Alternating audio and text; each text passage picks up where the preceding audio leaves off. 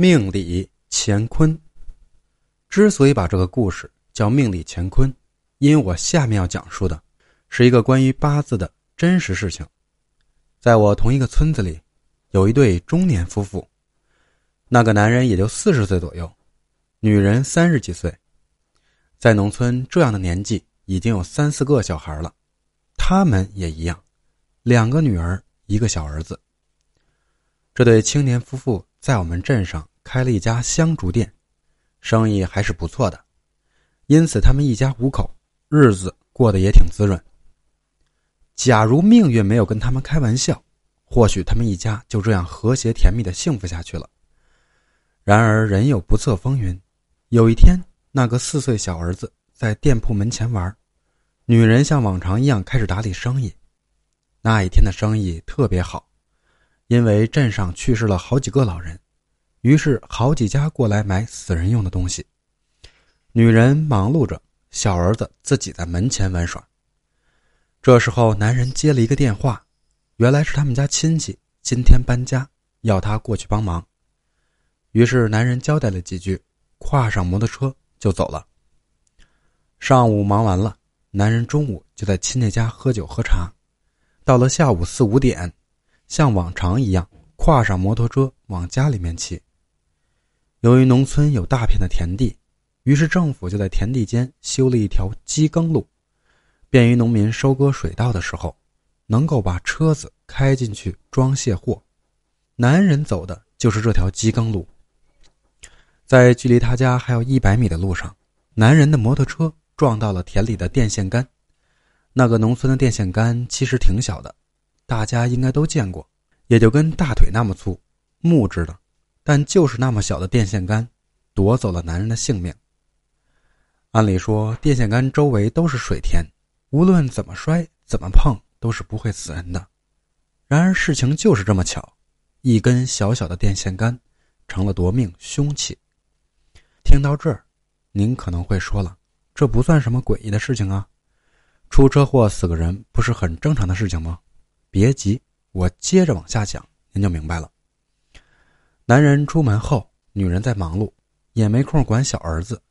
结果这小家伙不知道从哪里弄来打火机，在店铺门前烧起了纸钱。女人发现后，出来把儿子一顿好打。小孩子也没说什么，就是哭。要知道，在农村有些东西还是挺忌讳的，比如吃饭。不能把筷子垂直九十度插在饭上，因为只有给去世的人贡品上才这样插。再比如上香，点好香之后，如果香上面有火的话，是不能够用嘴吹灭的，而是要把香分散开，上下扇动一下，以此熄灭。诸如此类的忌讳，在农村还有很多。这小家伙不知道哪根筋错乱了，居然大早上的烧纸钱。女人当时觉得这事儿很不吉利，没想到下午就传来了男人死亡的噩耗。男人去世后，女人一直沉浸在丧夫的悲痛中难以自拔。有一天，她收拾丈夫遗物时，翻出了男人的生辰八字，于是她立马揣着男人的生辰八字，坐车到另外一个乡镇，因为那个地方有个老人会算命，据说很准。女人拜访了那老人。给出了丈夫的生辰八字，让那老人算算。老人看了下，就说：“这人八字不错呀，首先就是长寿之相，其次命中多贵人，大运在中年，事业总体来说还是不错的，没什么大问题。”女人表面不动声色，心里却将这老人当成了骗人的神棍。回到家后，一次闲谈中。他跟公公说起了此事，嘴里满是对那个老人的鄙夷。七十多岁的公公苦笑了一下，从抽屉里拿出一张红纸，红纸上写着一个生辰八字。他将红纸递给女人，说：“这才是他的生辰八字。